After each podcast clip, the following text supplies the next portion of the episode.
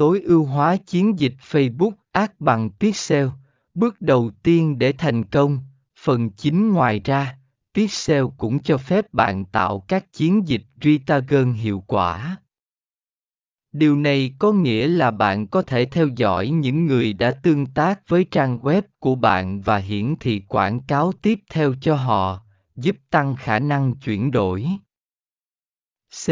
Lý do tại sao Pixel là bước đầu tiên cần thực hiện Pixel Facebook được coi là bước đầu tiên quan trọng trong việc tối ưu hóa chiến dịch quảng cáo trên Facebook vì nó cung cấp cơ sở dữ liệu cho tất cả các quyết định tiếp theo.